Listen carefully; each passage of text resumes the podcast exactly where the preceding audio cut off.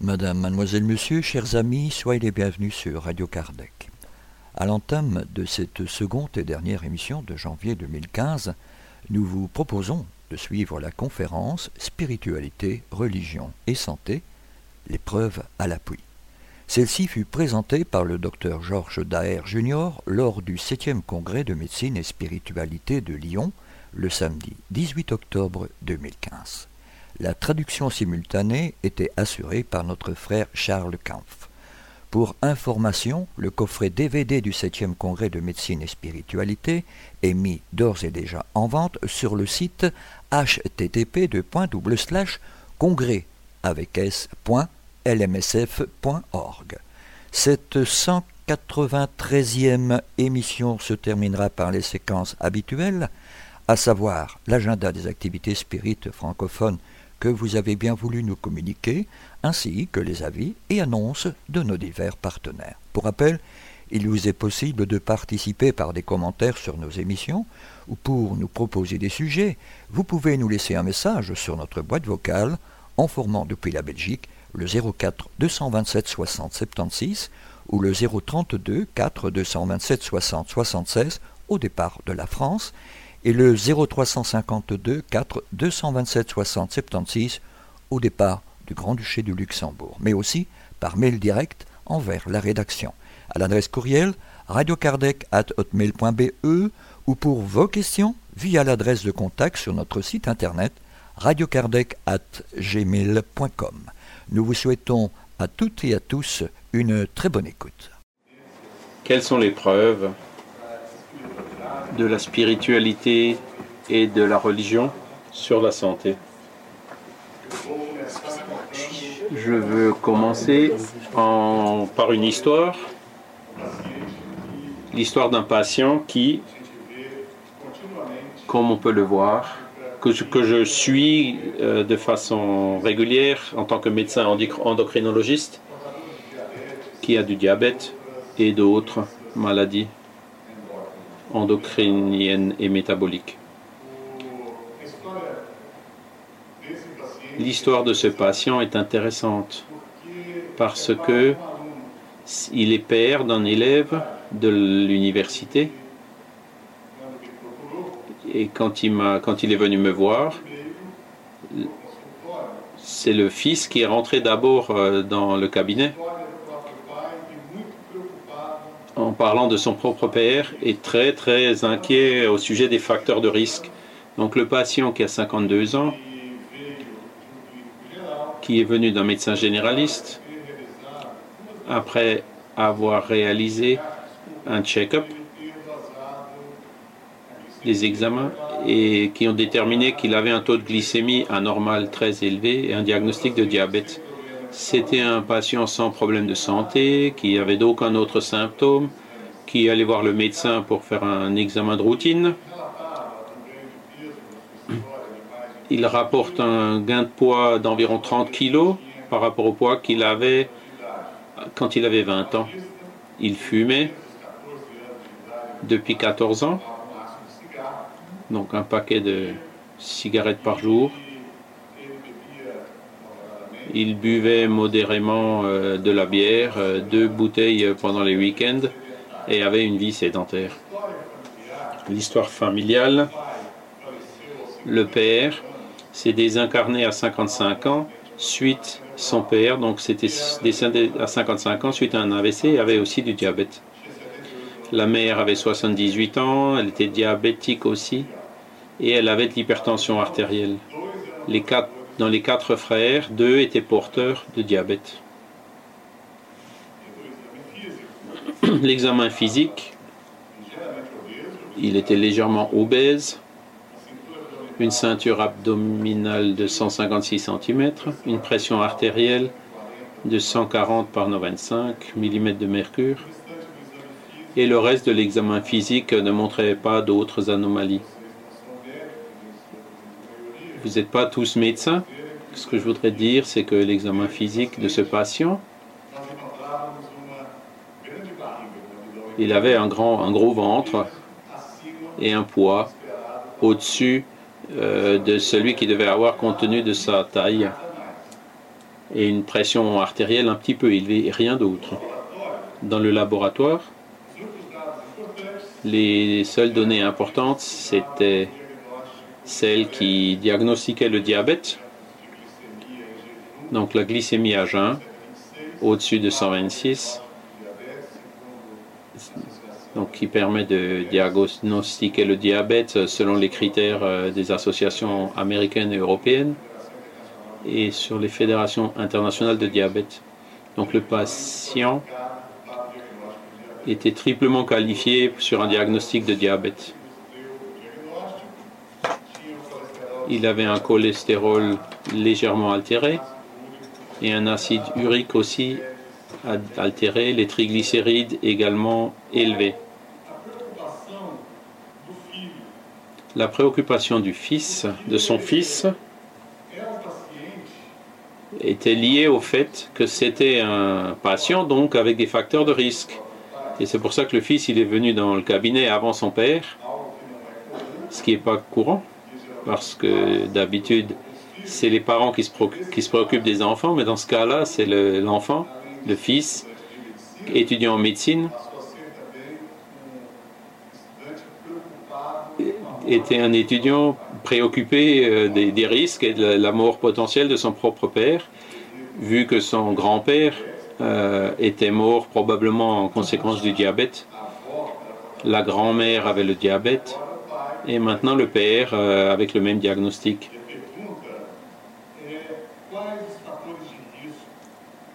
La question est donc quels sont les facteurs de risque que, que nous pouvons évaluer? Il y a plusieurs facteurs de risque euh, qu'on peut considérer par rapport à la, morbidité, à la vitalité de ce patient. Et nous pouvons déterminer la manière de faire face à ces facteurs de risque.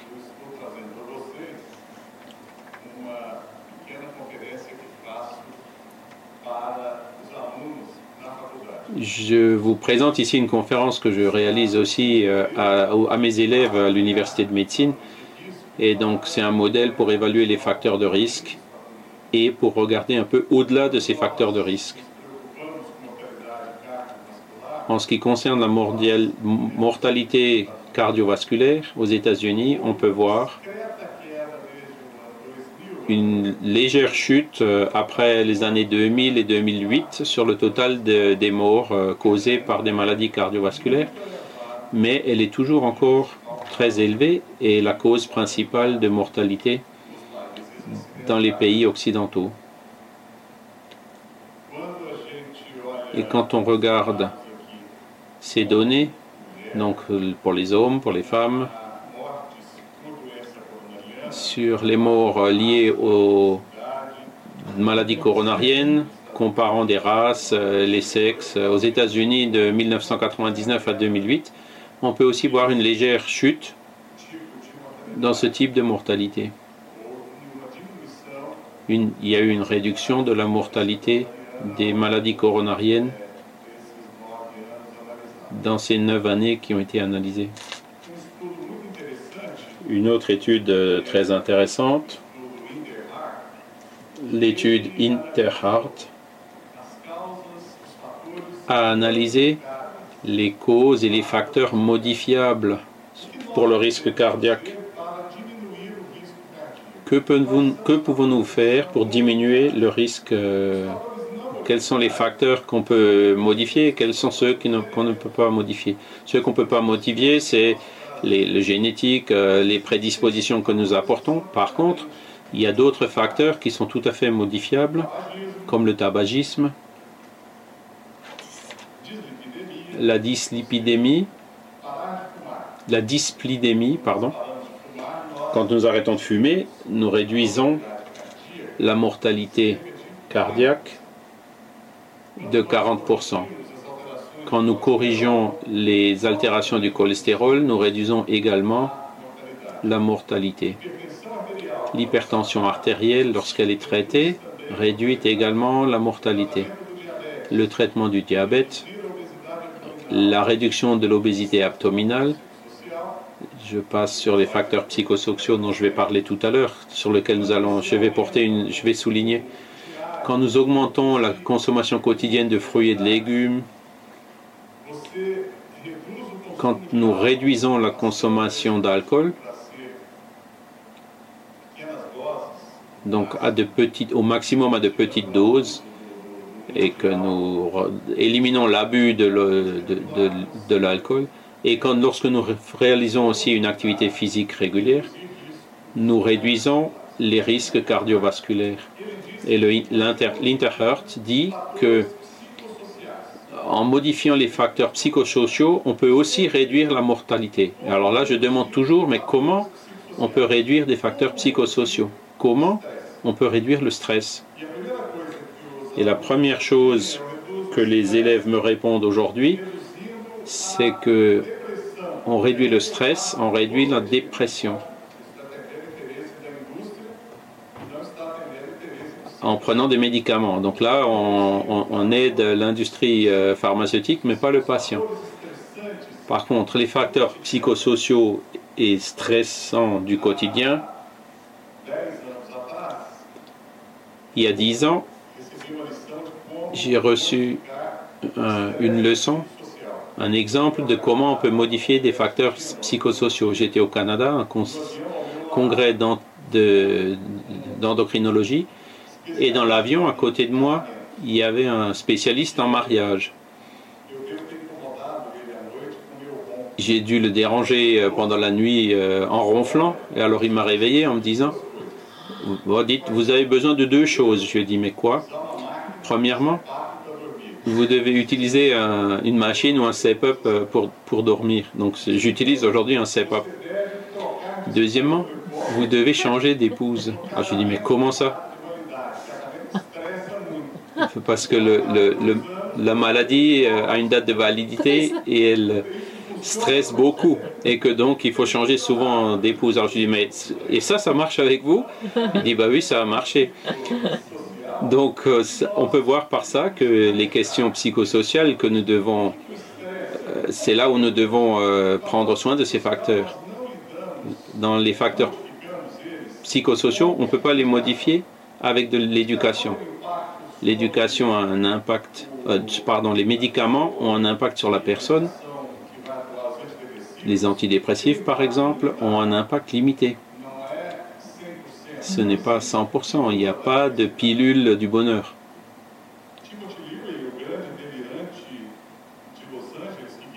Timothy Liu de Los Angeles qui voulait mettre de la LSD dans les réservoirs d'eau de la grande ville américaine à Los Angeles, il pensait que les voyages lysergiques pouvaient euh, apporter le bonheur, mais on sait très bien que ce n'est absolument pas le cas.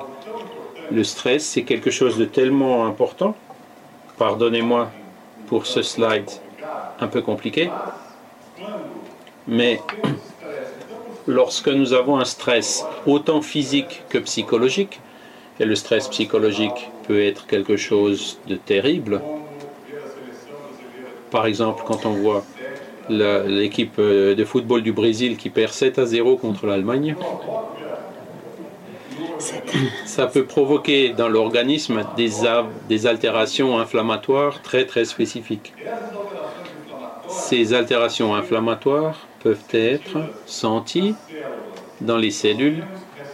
Nous avons des réponses inflammatoires dans les cellules. Je vous demande pardon, il manque euh, la mention de l'auteur de ces deux dessins. De ces deux dessins. Et ce que nous pouvons voir, c'est que le stress psychologique, tout comme le stress physique, provoqué par des substances dangereuses, comme l'hyperglycémie, les alimentations riches en graisse,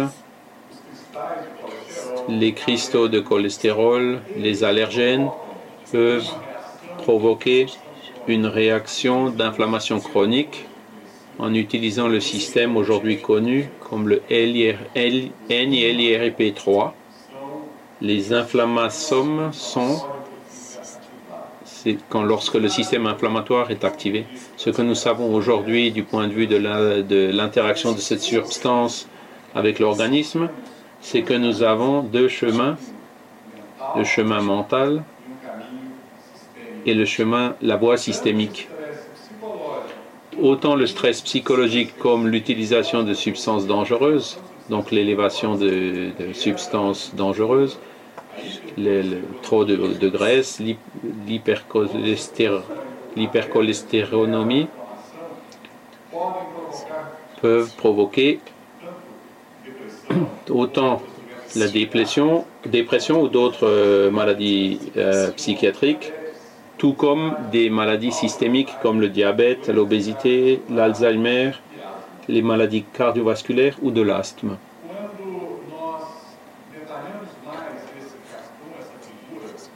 En détaillant un peu plus cette image, nous pouvons voir que du point de vue de la dépression, le stress psychologique peut provoquer une dépression. Du point de vue du stress euh, psychologique ou des maladies psychosomatiques, elles peuvent provoquer des, des troubles systémiques donc, euh, qui activent euh, le NLRP3. De l'autre côté, nous pouvons voir que les maladies systémiques peuvent surgir à partir des substances dangereuses par la, médiation, l'intermédiaire de ces inflammasomes. Quand le NLRP3 ne suffit pas, on, peut aussi prendre euh, d'autres mesures euh, pour réduire euh, l'expression de ces inflammasomes. Dans les maladies psychosomatiques, nous pouvons voir que ces substances peuvent aussi provoquer des dépressions et d'autres troubles mentaux. Donc, ce que nous, qu'est-ce que nous voulions dire avec ces deux slides? La manière de faire face au stress et aux maladies psychosociales est importante parce qu'elles peuvent provoquer des maladies à plusieurs niveaux. Donc la maladie psychosomatique existe et est réelle. Le cerveau réagit et tout l'organisme réagit à des facteurs stressants. Même un stress subjectif. Pour moi, c'est un stress objectif pour une autre personne et c'est une, c'est une, c'est, un, motif pour être heureux. C'est pour ça que je vous ai fait la, plaisanterie au sujet de, du football. Et puis, monsieur, le docteur Gerhard Mell, euh, aujourd'hui, euh, et qui est allemand euh, et qui a son anniversaire aujourd'hui, pour lui, c'était un stress, un soulagement de stress d'avoir gagné 7 à 0. Alors que pour le Brésil, pour les Brésiliens, c'était plutôt une situation stressante. Donc chacun réagit d'une façon très spécifique au stress. Ce que nous voulons vous dire aujourd'hui, c'est qu'il existe des facteurs de risque qui vont au-delà des facteurs de risque quand nous examinons un patient c'est pendant deux minutes ce que j'ai pu dire au fils de ce patient qui est rentré avant lui donc euh, dans le cabinet. Et après, après avoir parlé, euh, je lui ai proposé un verre d'eau qu'il n'a pas accepté. Et donc, vous allez avaler euh, sans eau et nous verrons d'abord le patient et après nous parlerons des, des risques. Parce que la médecine, c'est très intéressant. On apprend en médecine par l'étude des populations, mais nous ne pratiquons pas la médecine dans la collectivité. Nous appliquons notre euh, discipline euh, aux individus. Et les individus ont chacun leurs facteurs de risque, que nous connaissons toujours mieux, les facteurs de protection. Nous connaissons toujours mieux comment l'organisme réagit à des situations inhabituelles comme euh, un sourire ou un, rire.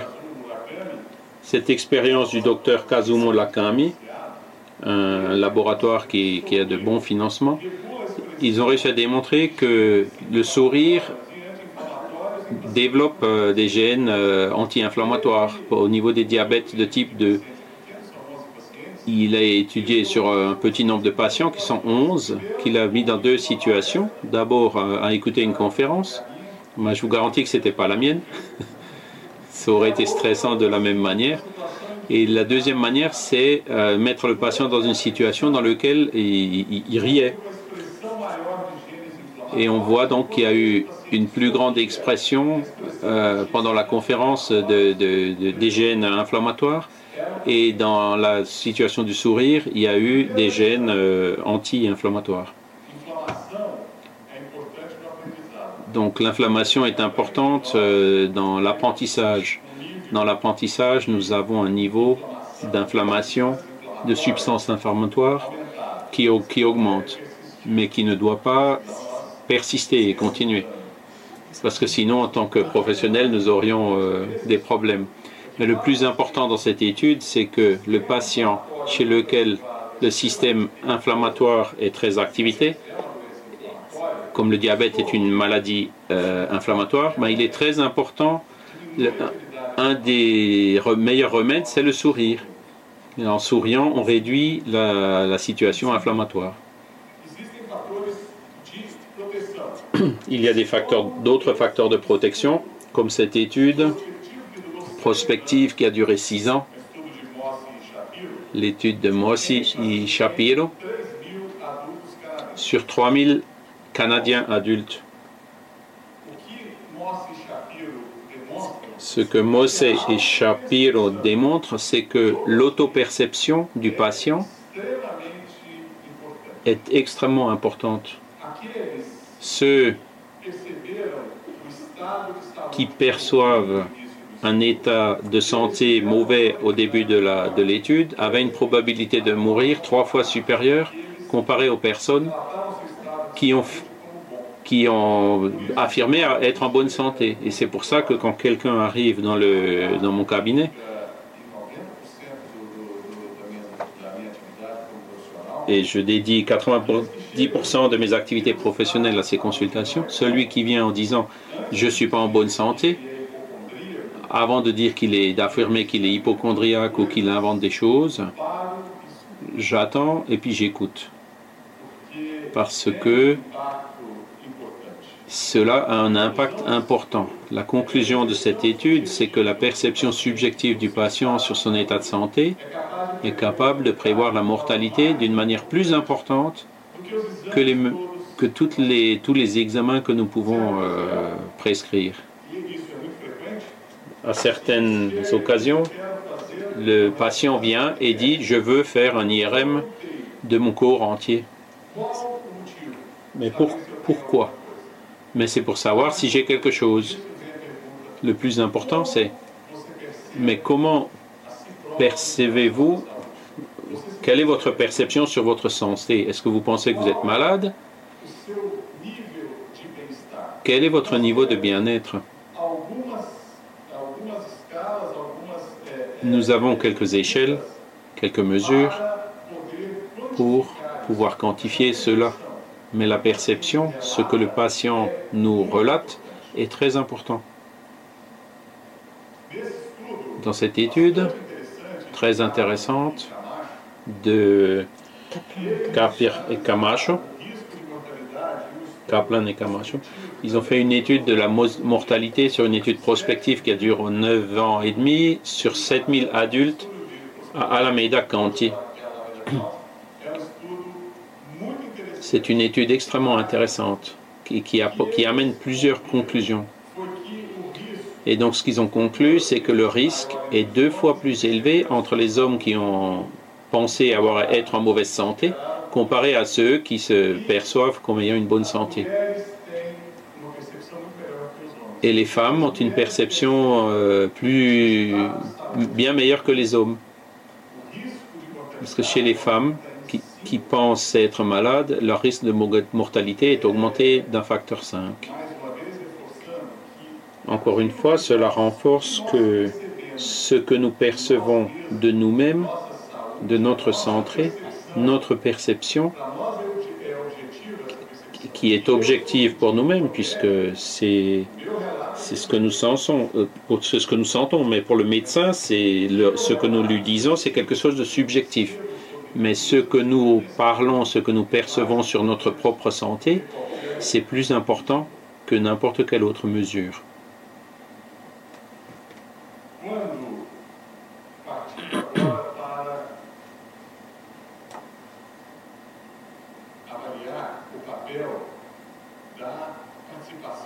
pour évaluer le rôle de la participation religieuse en analysant des variables qui ont influencé la mortalité chez les hommes de plus de 55 ans qui ont subi une chirurgie cardiaque, Oxman a trouvé les résultats suivants.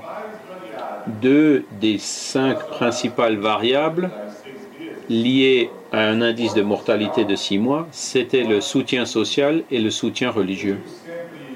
Je dis toujours à ceux qui, qui ont des fièvres de réseau social, notamment les, mes élèves, que le support social, ce n'est pas Facebook. Ce ne sont pas des communautés virtuelles. Le support social, c'est c'est la présence physique et réelle et non pas virtuelle.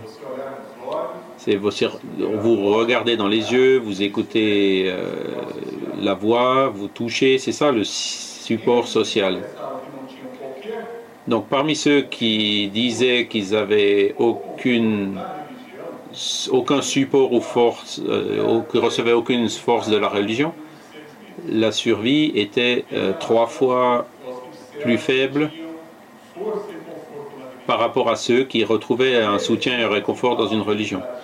Et ceux qui n'ont pas participé à des activités de groupe avaient une probabilité de mourir sous six mois 14, non, 4 fois plus grande que ceux qui ne participaient pas. 4, pas 14. Et pour beaucoup, ce support social, c'est quelque chose de très important. Les centres communautaires, le centre communautaire, les centres euh, de, pour personnes âgées.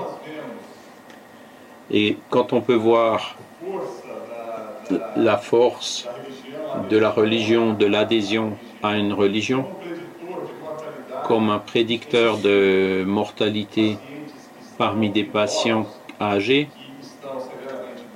qui sont gravement malades. Cette étude longitudinale sur les relations entre les conflits religieux et les maladies et la mortalité, une étude méthodologique euh, très difficile à réaliser, mais qui a été réalisée, une étude prospective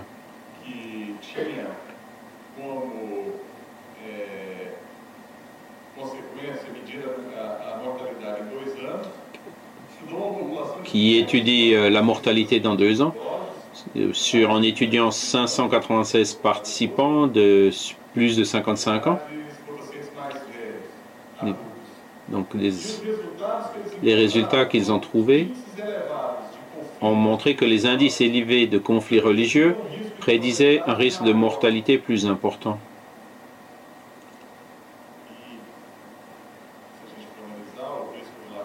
Ici, le risque relatif était de 1,06. En conclusion, certaines formes de religieux semblent augmenter le risque de mort. On parle de facteurs de protection ici, mais dans ce cas spécifique, une religiosité qui amène à des conflits, qui amène à une situation où vous vous mettez en question et où vous ne trouvez pas le confort, nous savons, selon les slides antérieurs et les, figures que nous montrées, que ça nous amène un stress. Et ce stress, donc, augmente euh, l'activité inflammatoire. Donc, les, les, adultes, les âgés, euh, qui sont dans des situations de conflit religieux ont un risque plus élevé de, de mort. C'est la conclusion de cette étude. Toutefois,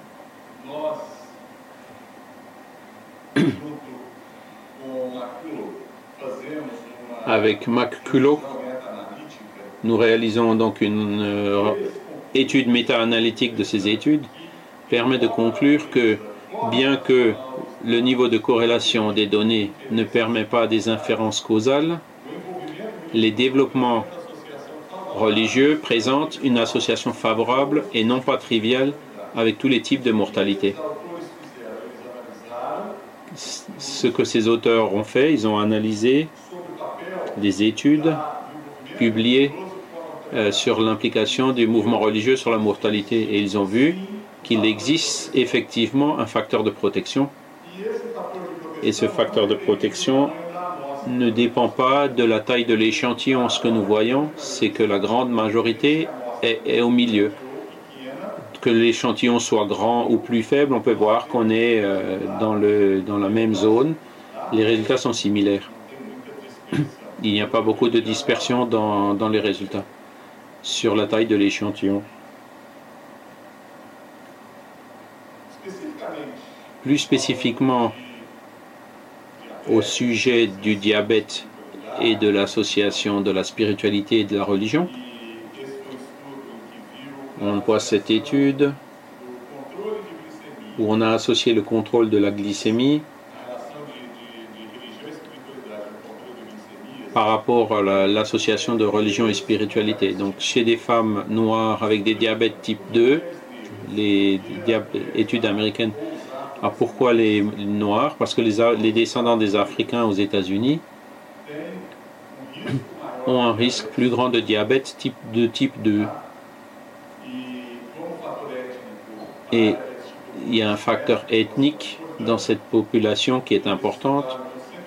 Ils ont étudié 109 patients féminines noires, l'objectif étant d'analyser par régression linéaire pour évaluer les relations entre religion, spiritualité et contrôle glycémique, avec des facteurs psychosociaux en tant que médiateur putatif. Les résultats, c'est que le contrôle glycémique a un lien direct avec la religion et la spiritualité. Les résultats suggèrent que religion et spiritualité doivent être abordés dans le cadre des soins auprès de patients diabétiques. C'est leur conclusion. Encore une autre étude sur les diabètes. L'association entre spiritualité et dépression chez des adultes de diabète type 2. 60% des personnes avec un diabète de type 2 vont avoir au moins une dépression dans leur vie, selon ces études.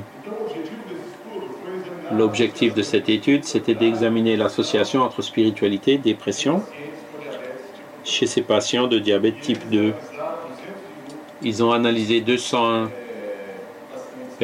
personnes, 201 personnes, et sont arrivés à la conclusion que le traitement des symptômes dépressifs peut être facilité par l'intégration de valeurs spirituelles et des croyances chez les patients. Ainsi, une prise en charge des diabètes sur la base de la foi du patient aura probablement pour résultat une amélioration dans la manière dont il prendra soin de lui-même, ainsi qu'une amélioration dans son contrôle glycémique. Je n'ai pas pu mesurer de façon objective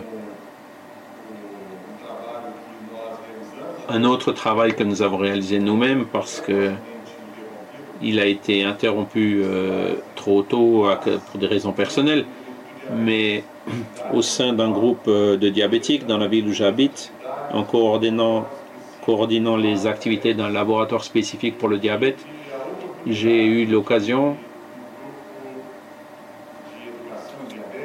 dans un groupe d'éducation et de diabète, de modifier l'abordage, la manière d'aborder le groupe, l'éducation en santé au lieu de l'éducation en maladie, où donc des infirmières, des psychologues et des médecins ont enseigné aux patients qu'est-ce que c'est que le malade. J'ai participé deux fois et j'ai pu percevoir que l'éducation en maladie était terrible parce que les, les, conférences disaient que le diabète euh, cause de l'aveuglement, l'insuffisance rénale, la mortalité précoce. Alors j'ai demandé, mais c'est ça éduquer le patient? Oui, parce que le patient, il sait tout sur le diabète en sortant d'ici. Et donc il va au bar euh, pour euh, boire et donc euh, dissiper sa peur.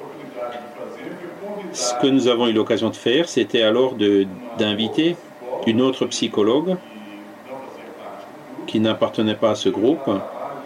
Et je travaille avec elle déjà depuis 20 ans à l'hôpital Spirit de psychiatrie de, l'université. Et je dis, on va essayer de faire quelque chose de différent. On va faire l'éducation en santé. Et nous avons réparti le groupe des diabétiques selon leur intérêt dans des activités de santé. Ces patients donc se sont réunis, ils ont fait une petite activité physique de 15 minutes. 5 minutes.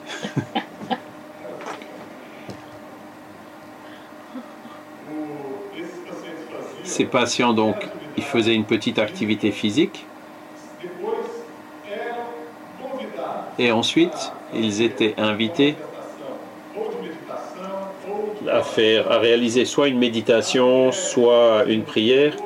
Les femmes faisaient du tricot, du crochet, les hommes euh, parlaient d'un autre sujet. Et comment est-ce qu'on faisait intervenir la, la maladie? Elle intervenait ponctuellement, par exemple. Comment a été votre petit déjeuner ce matin? Ah, j'ai mangé un pain qui était délicieux. Et c'est là où la nutritionniste qui lui dit, bon, écoute, ce genre de pain, il est riche en carbohydrates. La quantité doit être individualisée pour chacun. Et en apportant comme ça ponctuellement des concepts euh, au sein d'une activité qui réduisait le stress, ce que nous avons pu percevoir, c'est que ces patients venaient, revenaient beaucoup plus fréquemment euh, au, cabinet, ils, participaient euh, scrupuleusement aux réunions de ce groupe et avaient un meilleur contrôle glycémique. J'ai malheureusement dû interrompre ma participation à cette étude, mais au bout de trois mois, le, groupe euh, a malheureusement s'est arrêté. Alors pour résumer, pour le temps qui nous reste, toujours au sujet du diabète, quand on a l'objectif d'analyser la relation entre la spiritualité et le coping chez les patients diabétiques jeunes adultes, c'est une étude européenne qui a étudié cette relation, hein, a analysé 100 patients entre 18 et 30 ans. Et le résultat, c'est que la spiritualité est un facteur important pour les jeunes adultes porteurs de diabète et qu'elle les aide à faire face aux situations stressantes.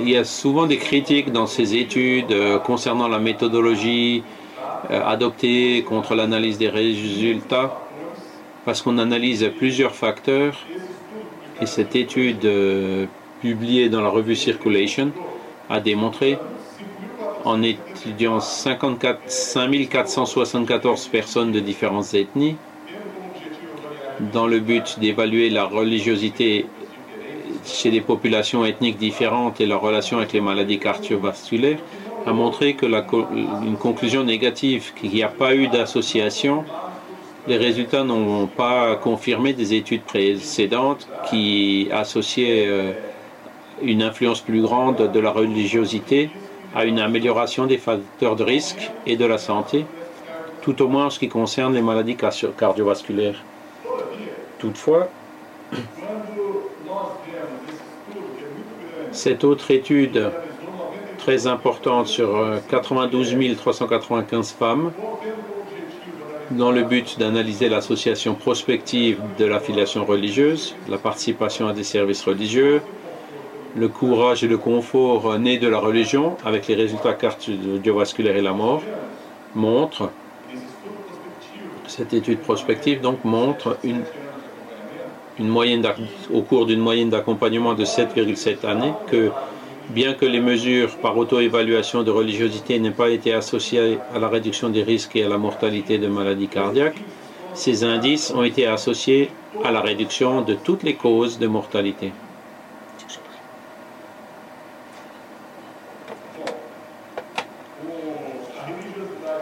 La religiosité et la spiritualité a une influence sur l'hypertension artérielle systémique. C'est un travail de Jean-Carl Luquette qui est ici aujourd'hui et qui a démontré que les facteurs comportementaux, culturels et psychologiques semblent avoir un rôle chaque fois plus marquant dans l'éthiopathogénie des maladies cardiovasculaires, devant être évalués par des professionnels de la santé qui traitent des patients porteurs de maladies, de ces maladies.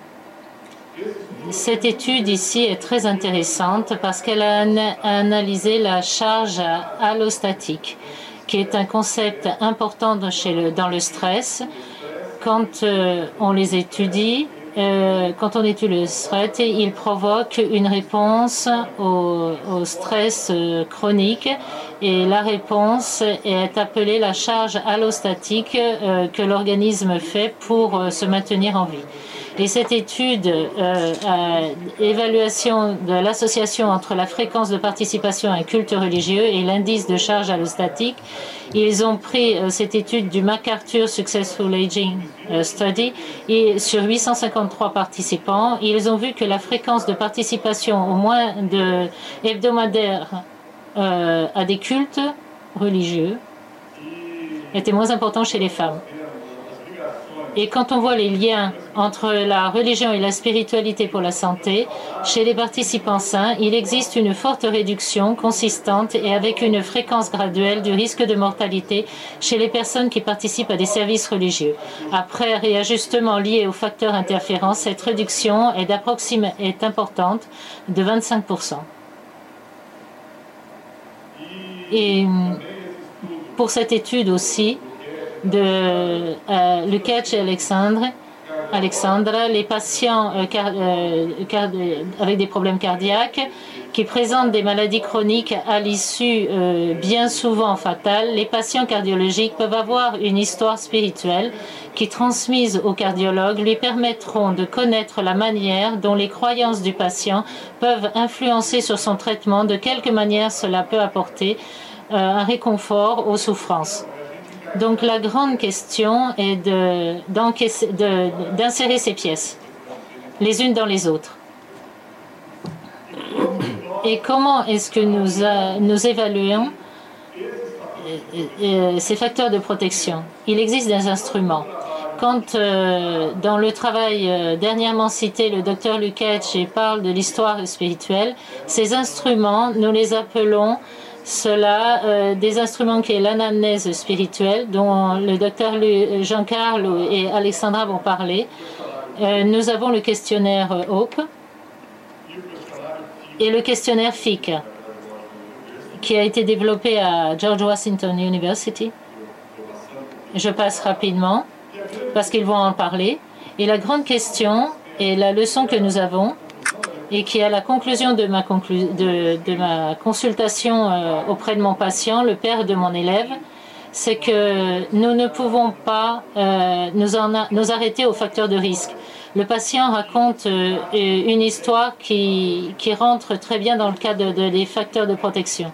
Ce patient particulièrement est un homme très intéressant parce que il était très lié à des causes sociales c'est une personne qui, ne, qui, qui est de, chaque fois quelqu'un qui demande du secours, euh, là où il habite, euh, il est pasteur protestant. Et s'il sait que quelqu'un dans son église euh, d'une communauté très, pauvre a un problème quel qu'il soit, une douleur, il, ne regarde pas l'heure pour prendre sa voiture et aller aider cet être la, demande à la demande de cette personne.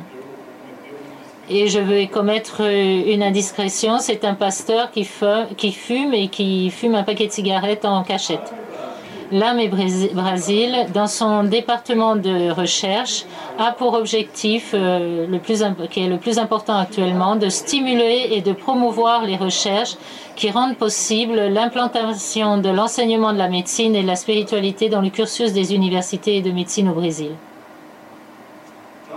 Pour cela, une, une étude sur le terrain a été réalisée et a et, abouti, à la publication de cet article dont Jean-Carl est, le plus, est le plus important chercheur et qui va être présenté cet après-midi.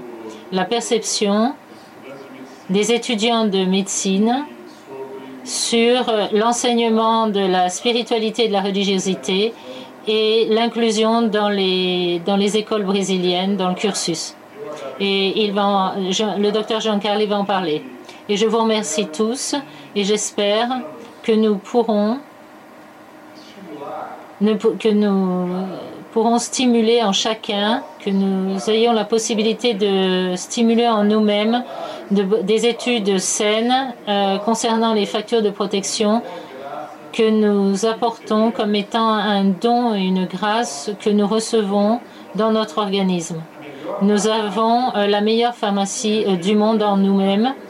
Ça ne veut pas dire que nous ne tomberons pas malades, que nous n'aurons pas de problème de santé, mais nous, aurons les moyens euh, d'affronter ces problèmes avec une plus grande ou une moins grande souffrance. Je vous remercie tous.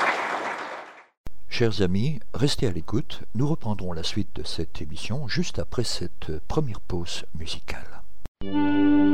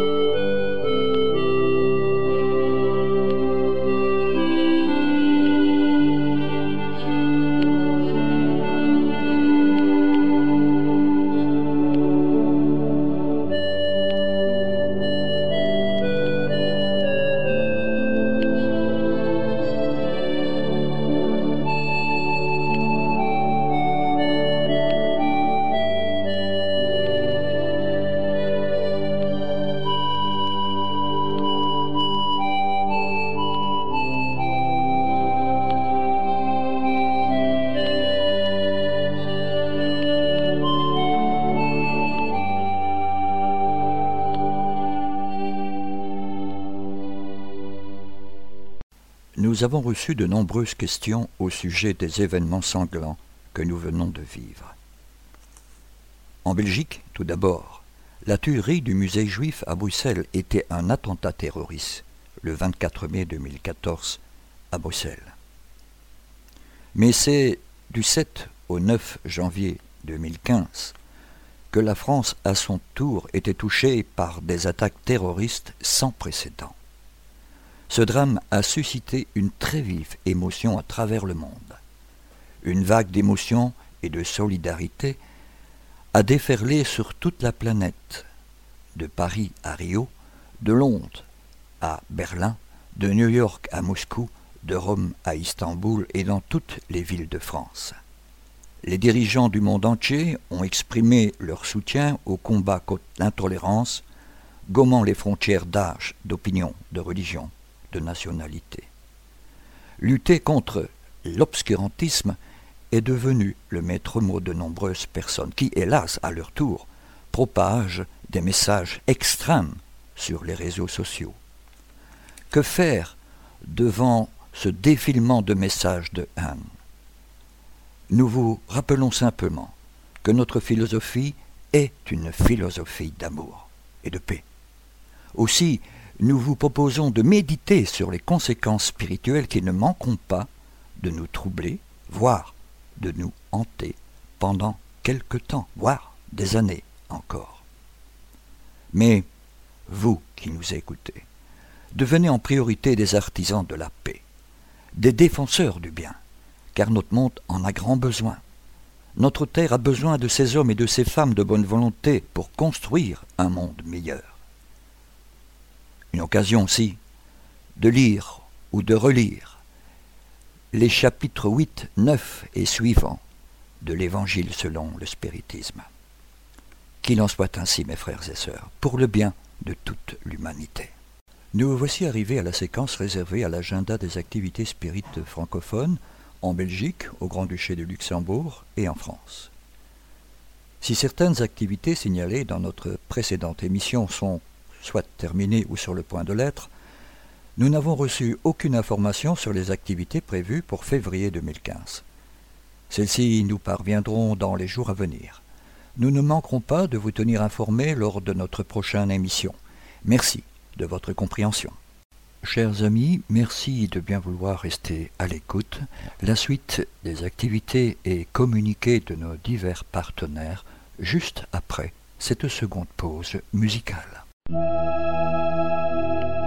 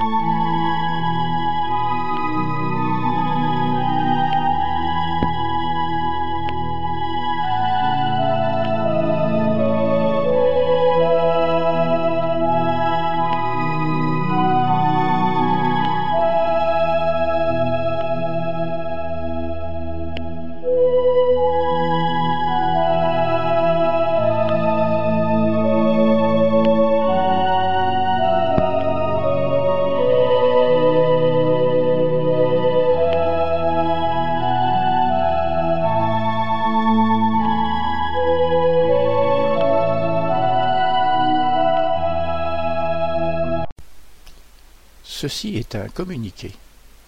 La revue Spirit, fondée par Alan Kardec le 1er janvier 1858, se veut plus novatrice en se mettant au goût du jour, tout en conservant son sérieux et ses bases fondamentales. Actuellement éditée en plusieurs langues, elle assure la pérennité de la codification spirit, tout en s'ouvrant vers de nouveaux témoignages et découvertes scientifiques.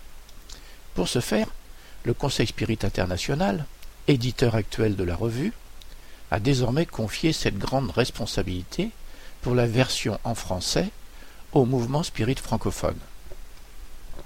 À ce jour, le comité de rédaction est composé de membres de France, de Belgique, du Luxembourg et de Québec. Le but de ce comité est de donner à la revue Spirit la richesse et l'ampleur qu'elle mérite. C'est ainsi que cette nouvelle équipe veut diffuser plus largement la revue Spirit en la rendant toujours plus attractive et intéressante, tant pour les spirites que pour les personnes s'intéressant au monde spirituel, en y incorporant des articles scientifiques ainsi que des articles sur des sujets d'actualité à la lumière de la philosophie spirit. Tous les membres du comité de rédaction de la revue Spirit remercient ses lectrices et lecteurs de leur confiance. Ils s'engagent à faire tout leur possible pour les satisfaire, en travaillant à l'amélioration permanente de la revue et en veillant à poursuivre la diffusion de l'idéal de paix, d'union, de savoir et de charité préconisé par la doctrine spirit elle-même. Dans ce sens, conscient de l'ampleur du travail, le LMSF et le comité de rédaction de la revue Spirit vous seront reconnaissants de votre participation en lui faisant parvenir par courriel, courrier postal ou formulaire électronique sur le site http www.revuespirit.org vos commentaires, contributions, idées et suggestions en vue d'une amélioration permanente de la revue Spirit. Nous comptons sur vous pour nous donner vos avis et remarques quant aux changements apportés. Nous vous souhaitons d'ores et déjà une bonne lecture. Ceci était un communiqué de la revue Spirit. Voici un communiqué de dernière minute sur le terrorisme devenant du Conseil Spirit International. Ce n'est que lorsque l'amour s'installera dans le cœur de l'être humain que le terrorisme pervers disparaîtra et que les citoyens de toutes les patries et de toutes les confessions religieuses se permettront de voir la liberté de pensée, de parole et d'action. Pour que ce moment soit atteint, il est urgent que toute femme et homme de bien, religieux ou non, se maintiennent en harmonie, se respectent mutuellement et contribuent les uns à la plénitude des autres. Le terrorisme passera comme toutes les victoires du mensonge, des passions inférieures et de la violence, car seul l'amour est porteur de pérennité. Le message suivant est donc signé par Viana de Carvalho. Extrait d'un message psychographié par le médium d'Ivaldo Pereira Franco lors de la séance médiuminique du soir du 7 janvier 2015 au centre Spirit de Salvador Bahia. Le message complet sera d'ailleurs publié dans la revue Réformator de février 2015. En effet, lors de la réunion du Conseil fédératif national de la Fédération Spirit brésilienne, notre frère Divaldo a reçu un message psychophonique intitulé Moment décisif. Je cite Notre chère planète, encore enveloppée d'ombre, reste dans sa catégorie d'infériorité parce que nous, qui sommes liés, sommes encore inférieurs. Mais à mesure que s'opère notre transformation morale en mieux, sous l'égide de Jésus, notre guide et modèle, les ombres denses se disperseront, laissant les récompenses de lumière et de paix atteindre le climax dans une période qui n'est plus si lointaine. C'est donc un extrait du message reçu par Franco Divaldo Pereira par l'esprit Bezerra de Manès, moment décisif. Cette émission se termine donc ici. Pour rappel, notre démarche est de mieux faire comprendre le spiritisme. Nous sommes donc à votre disposition pour répondre aux questions que vous vous posez ou que la lecture des ouvrages d'Alan Kardec vous suggère. Vous pouvez également poser ces questions par email de manière tout à fait anonyme, si vous le souhaitez, à l'adresse radio@spirit.be. Nous y répondrons avec plaisir.